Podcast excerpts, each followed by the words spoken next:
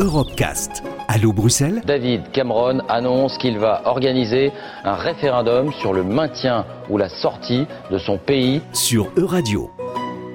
Bonjour à toutes et à tous et bienvenue dans Allo Bruxelles, votre rendez-vous au cœur de la politique européenne. Aujourd'hui, on va se pencher avec Ulrich euh, qui se trouve euh, sur place à Bruxelles hein, sur ce qu'est le volontariat et sur ce qu'il représente pour les jeunes et les moins jeunes hein, d'ailleurs en Europe. Alors, qu'est-ce que recouvre ce terme volontariat, Ulrich? Oui, bonjour Thomas. Euh, en fait, le, volontariat dans, l'Union européenne, euh, pour, les, pour avoir des chiffres, on essaye de, savoir combien de personnes exercent euh, des activités bénévoles, donc non rémunérées pour des causes diverses et variées.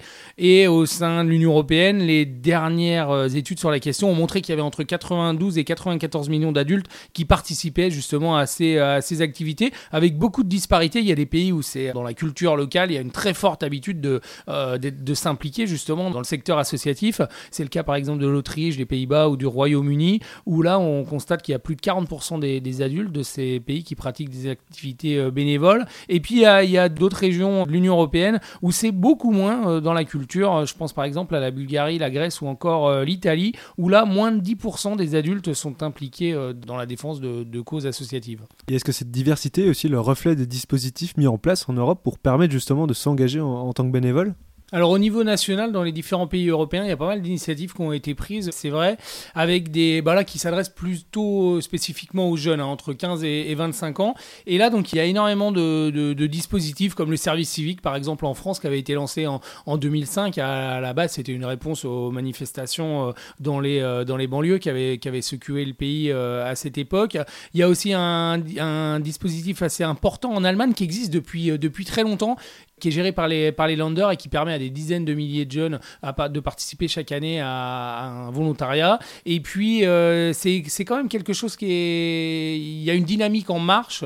Par exemple, en, aux Pays-Bas, euh, un dispositif un peu du même type que celui qui a été mis en place euh, en France depuis 2005 vient d'être lancé avec un premier contingent de 13 000 jeunes néerlandais, garçons et filles, hein, âgés entre 15 et 25 ans, qui vont, euh, qui vont être enrôlés euh, dans les prochains jours pour se rendre utiles, entre guillemets, à la société pendant, pendant des périodes de 6 mois. Est-ce qu'il y a des velléités de certains pays de rendre ce service obligatoire? Alors effectivement, récemment, notamment en France, il y avait eu la discussion qu'est-ce qu'on fait du service civique, comment on le fait évoluer? Il y a pas mal de voix qui s'étaient fait entendre pour euh, essayer de généraliser euh, ce dispositif. Mais bon, après, il y a aussi des questions de, coûts.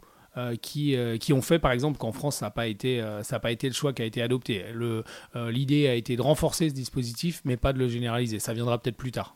Alors on l'a vu, il y, a, des fortes disparités euh, nationales au sein de l'Union européenne. Et justement, est-ce que cette, dernière essaye d'homogénéiser un peu tout ça euh Non, on peut pas dire qu'elle essaye d'homogénéiser, mais par contre, elle a aussi ses propres dispositifs. Il y a euh, un programme qui est très connu, le service volontaire européen, qui est, qui est intégré maintenant dans le, dans le programme Erasmus, et qui permet, alors il avait été créé en 1996 et qui permet à chaque année à des milliers de jeunes Européens entre 17 et 30 ans de vivre une expérience de mobilité.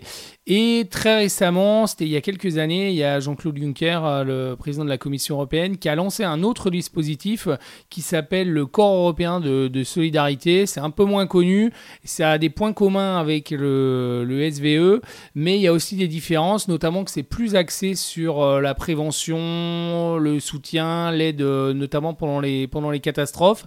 Et à la grosse différence par rapport à un service volontaire européen, c'est qu'on peut effectuer un projet ou participer à une action dans son propre pays. Très bien, merci Eric, à la semaine prochaine. Merci.